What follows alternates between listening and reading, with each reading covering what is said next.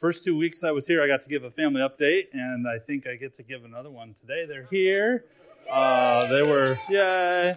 They're seated right back there. They, I told them they might have to stand up, but you guys didn't make them stand up. So they were prepared. Now they got to stand up. So, all right. If you're my child, stand up real quick. Give a little wave. All right, they can sit down. Um, so uh, I have there's three more that uh, just went up to kids church, and so uh, that's not all of them. So there's seven kids plus mom and I, uh, and so on Sunday mornings she's a she's a single mom, and she gets them all here for church, and I'm so blessed to have uh, Lynn join us, and I've got other family members that are visiting today to to see us this morning. So funny when the grandkids show up, family shows up too. So it's just it's wonderful. So I don't know how that works. Um, I, just a quick moving story. I, I, I, you probably expect one. We we did a, a, a U-Pack moving system. I don't know if you've done this before. Several of you probably have, but they bring they you you reserve one online. They guess how much space you need. They bring the trailer. You pack it up. They drive it off. Um, they did that for us with the estimate, and we filled the whole trailer and had to call up and say, "We need another one." Uh, so they brought another one, uh, and we filled that one halfway. Uh, and so, uh, yeah, we got a lot of stuff coming. The, the downside to it is they kind of control the schedule. So when the trailer arrives, we'll let you know. And if you want to help uh, unpack a trailer and a half, uh, we could use your help. So, um, anyway, what's that? In the meantime, uh, your hospitality has been so great and so generous, and I think we're set. So thank you so much for caring for us that way uh, and, and just welcoming us here into this place at Mountain Home. And it's so good to, to be here and to be here and to be together. Um, so it was a blessing to be here for the week and a half that I was, and, and just me, but it's really good to have us all together. So praise the Lord. Uh, Today, our text comes from Matthew chapter 1. So if you could open your Bibles or point your devices to that, uh, to that chapter, Matthew chapter 1, uh, starting with verse 18. Uh, today, I'm reading from the Common English Bible, uh, and we'll be reading through verse 25. Would those who are able please stand and join me out of reverence for the word?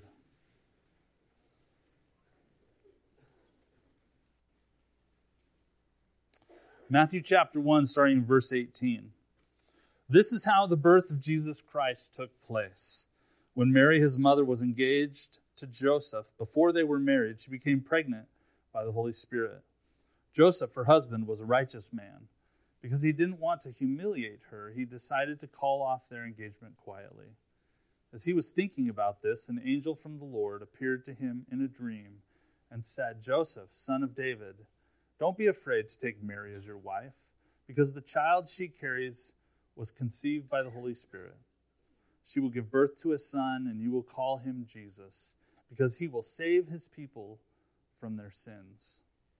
Now, all of this took place so that what the Lord had spoken through the prophet would be fulfilled. Look, a virgin will become pregnant and give birth to a son, and they will call him Emmanuel. Emmanuel means God with us. When Joseph woke up, he did just as an angel from God commanded and took Mary as his wife. But he didn't have sexual relations with her until she gave birth to a son. Joseph called him Jesus. This is the word of God given to us, the people of God. Thanks be to God. Please be seated.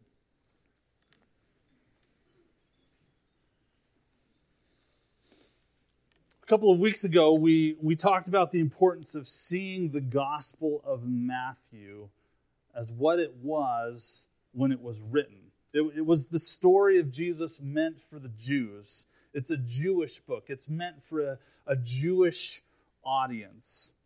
Written late in the century, uh, the people who followed Jesus after he was crucified and after he had been resurrected began to write down the stories of Jesus so they they wouldn't forget. But each gospel writer had a different audience, had a different point, had a different reason for what they were writing.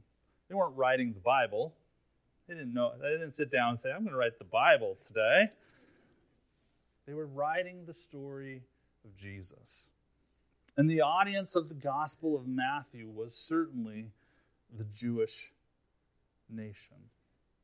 Every time you open Matthew up, I want you to remember that. I want you to think about the Jewish culture as much as you can. I want, to, I want you to try to, to place yourself in that context.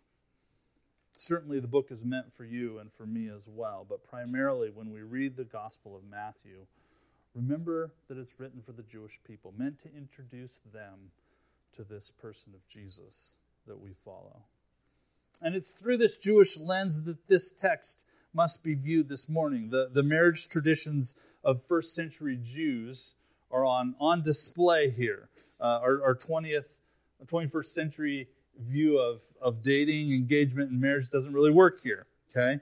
Um, uh, the commentator Barclay describes a three step process uh, of marriage for the Jewish culture. Um, early in life, there would usually be an arrangement of two families. Okay, this person, this child's going to marry this child. It was kind of a set up thing, and, and that was called uh, the engagement. Okay, betrothal was an endorsement of the plan. So, so there was a little bit of input offered uh, by the children, uh, but it, but it came early. And, and once that point was reached, they were said to be pledged to be married, and the only way to terminate that arrangement was through a divorce. Finally, after a year of betrothal, the couple would marry. And it's likely, as we view, view this story, that, that that couple was in the second phase of that, that process. And when you look at the when you look at the gospel, when you look at the text written here in Matthew today, uh, it's very Joseph centric. Did you notice that? The story is very Joseph centric. The, the lineage of Jesus, which takes up the first 17 verses of that chapter, point to Joseph. Starts with Abraham, goes through David, goes through the exile, and lands with Joseph. Um, in this gospel, Mary isn't even warned about her pending pregnancy.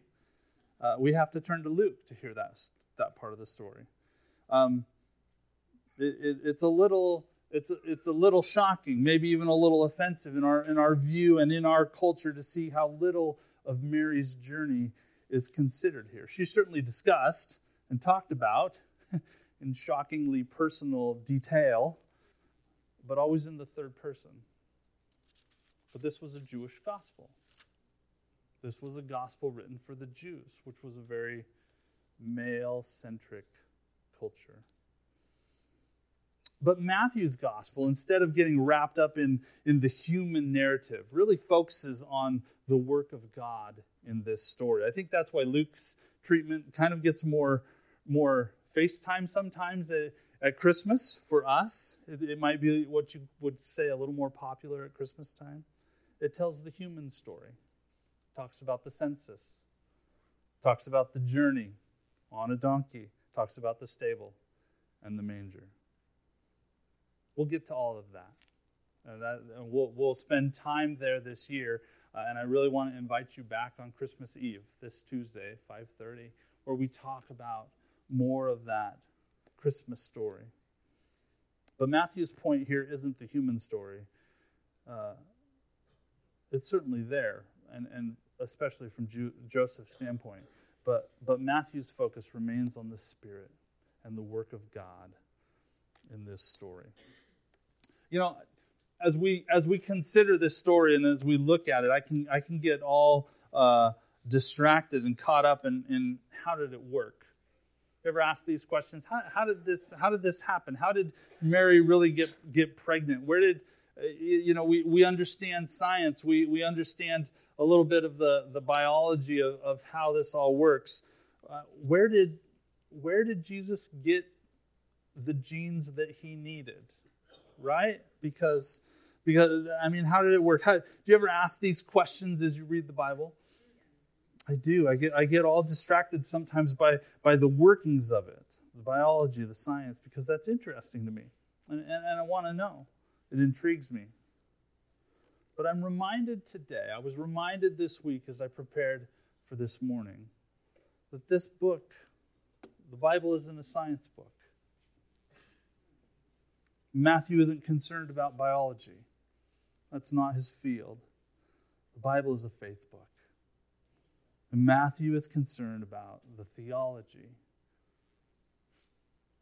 Matthew is concerned about telling the story. And the point of the story in this text is this the Spirit moved. The Spirit acted. And the, uh, the Ruach of God, empowered by the prayers of centuries of people who were expecting this Messiah to come, acted on this most unlikely of possibilities that the Virgin Mary should be found expectant with a child of her own. The Spirit moved. Do you hear, did you hear the, the parts in the story where it talked about the Spirit?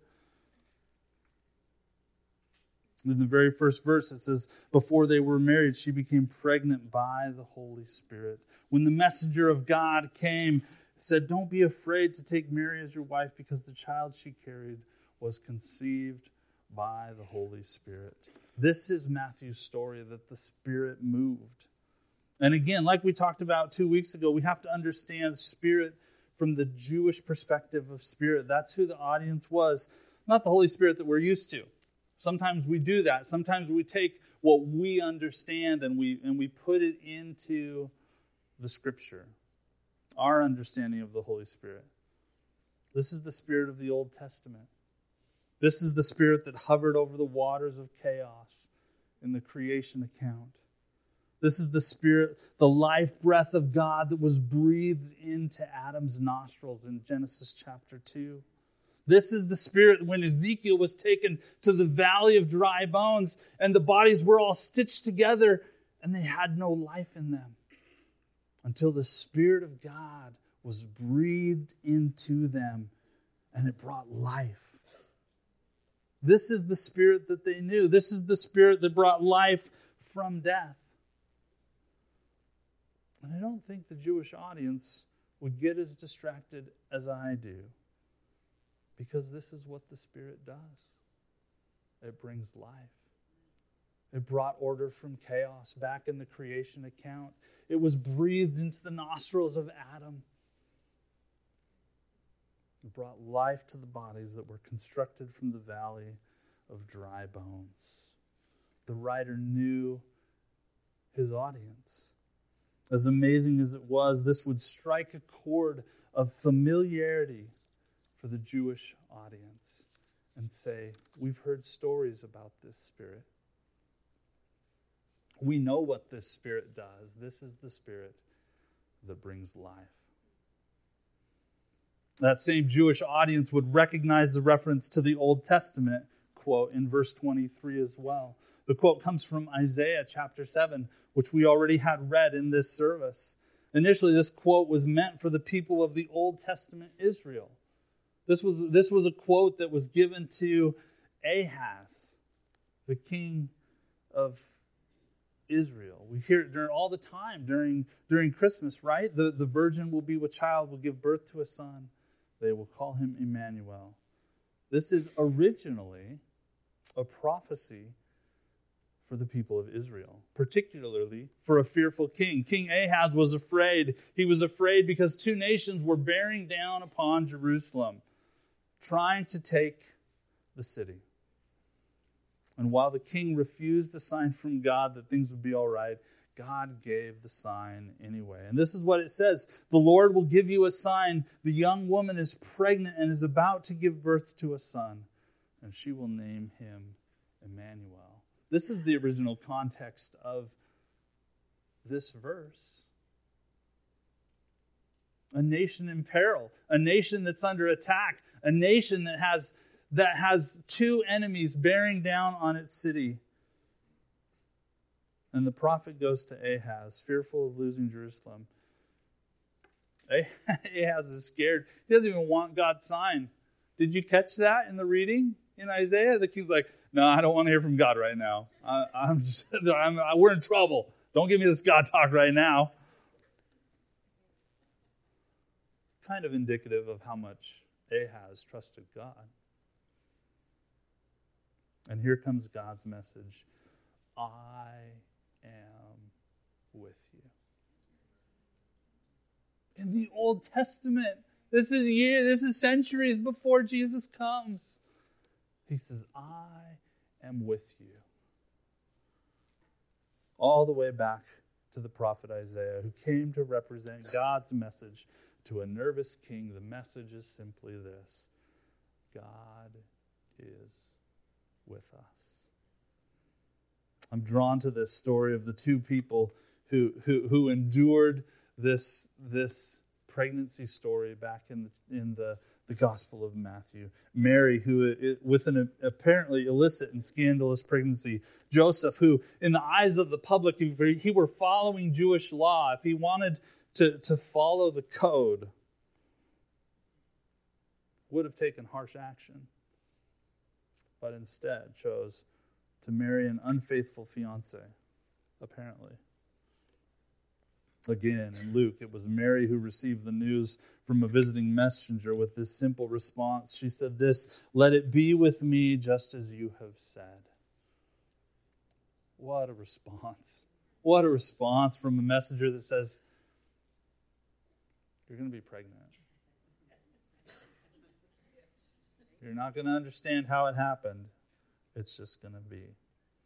Let it be with me, just as you have said. That's what she said outside. Do you ever wonder what went on inside her head? Do you ever wonder those moments of doubts? Maybe afterwards? Maybe when she had to tell her parents? Estimates have Mary maybe 13, 14, 15 years old. Some of you have had 13 and 14 and 15 year old daughters.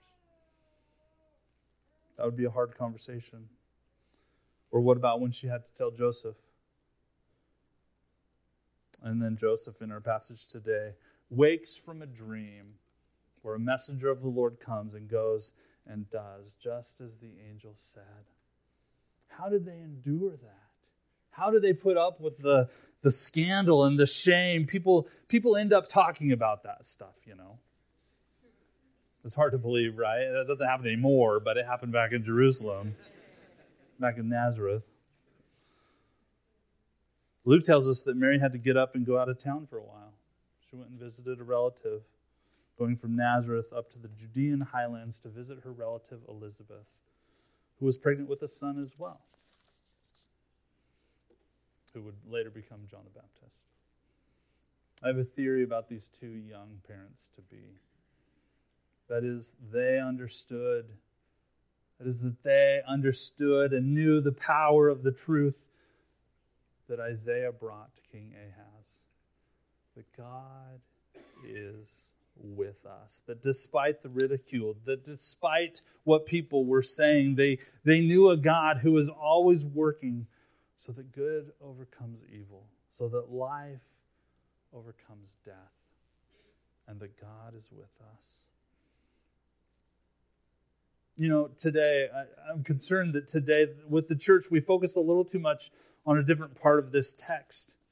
Uh, earlier in the text, the, the, the angel who appears to Joseph in, in a dream uh, talks to Joseph about naming a child. What does he say?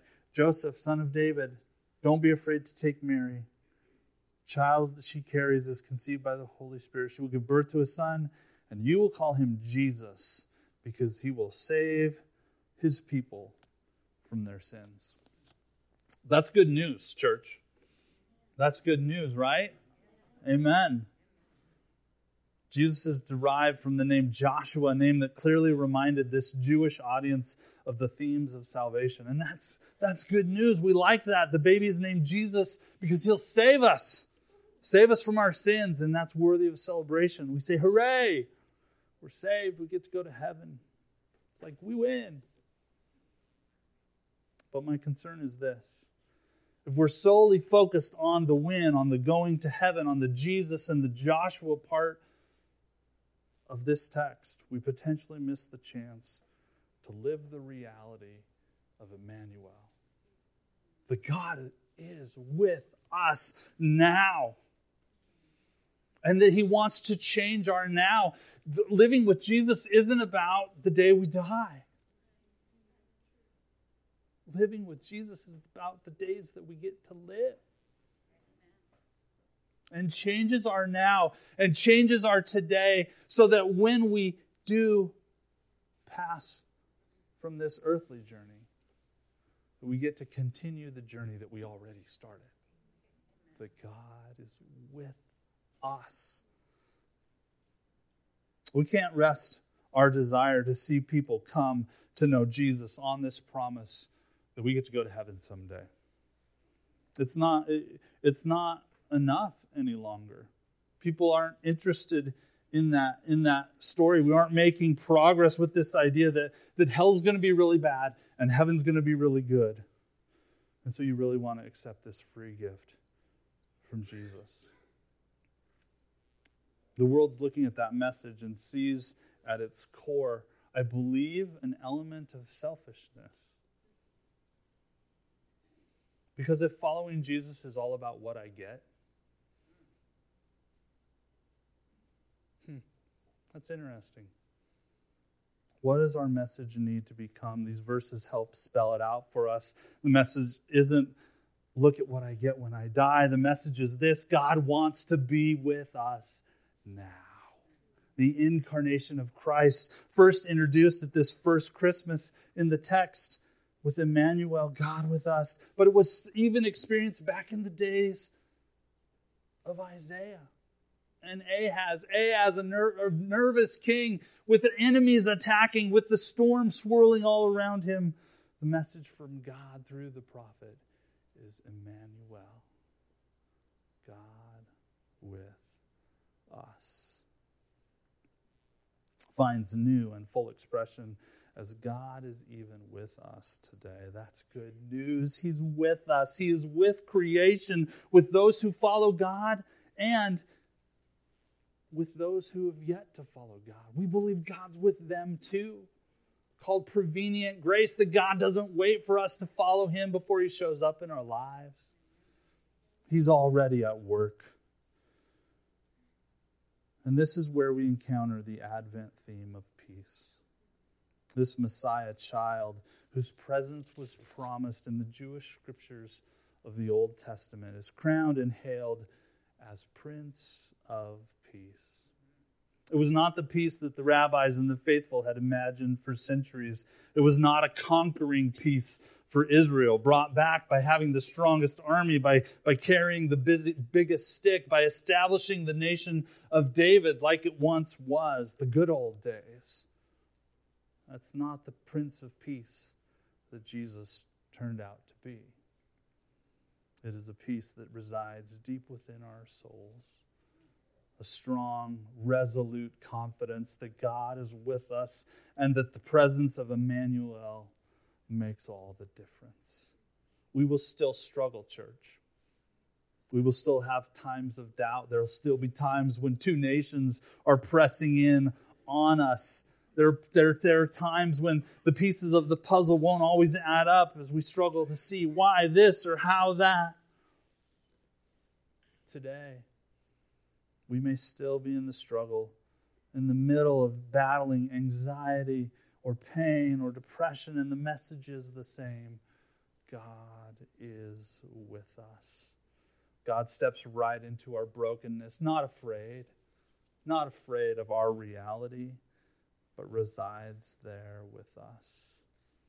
And sometimes God may deliver us. Oftentimes, God simply walks with us offering us the Prince of the, it's offering us the peace of knowing Emmanuel, that God is with us. I, I believe there's an inherent centering that happens when we acknowledge the reality of God with us. When, when God is with us, when God with us becomes our center, our strong opinions become gentler in the light of our passionate grace for one another. I have a friend and a mentor who frequently spoke about it, it being more important to be rightly related than it was to be perfectly right. it's so good, I'm going to say it again. I have a friend and mentor who frequently spoke about it being more important to be rightly related. I want to be in proper, reconciled relationship with you more than I want to be right. And I don't have to I don't have to finish that argument. I don't have to convince you. But what I must do is stay rightly related to you. and he was one of the most brilliant men I've ever known. Oh, that I could master that. Oh, that I could understand that. This world needs people of faith to lead the way with that kind of peace a calming, confident, enduring, unthreatened, grace filled peace. The kind that will only come when we understand the reality and live Emmanuel, God with us. We're going to close this morning with a song. I'm going to invite the praise team to come back up. Today, the invitation is singular. May we choose again this Advent season. In the waiting, we're still waiting for Christ to come. But may we choose again this Advent season to believe, even before Christ, the Christ child, has broken in upon the scene, that God is with us. And may we choose to live in acute awareness that the presence of God brings peace a peace that isn't an absence of storm or difficulty, but an anchor point on which to build a life of faith. May it be so in our lives, we pray. Would you pray with me? God, thank you today for your love. Thank you today for your word. Would it, would it shape us today? Would we take the example that we see in Scripture in the lives of Mary and Joseph? And understand that your presence was always with us, continues to be so. And today, as we celebrate Christmas, the advent of Christmas, the coming of Christmas, may we understand and know God with us and experience the peace that comes with that reality. We pray in Christ's name. Amen.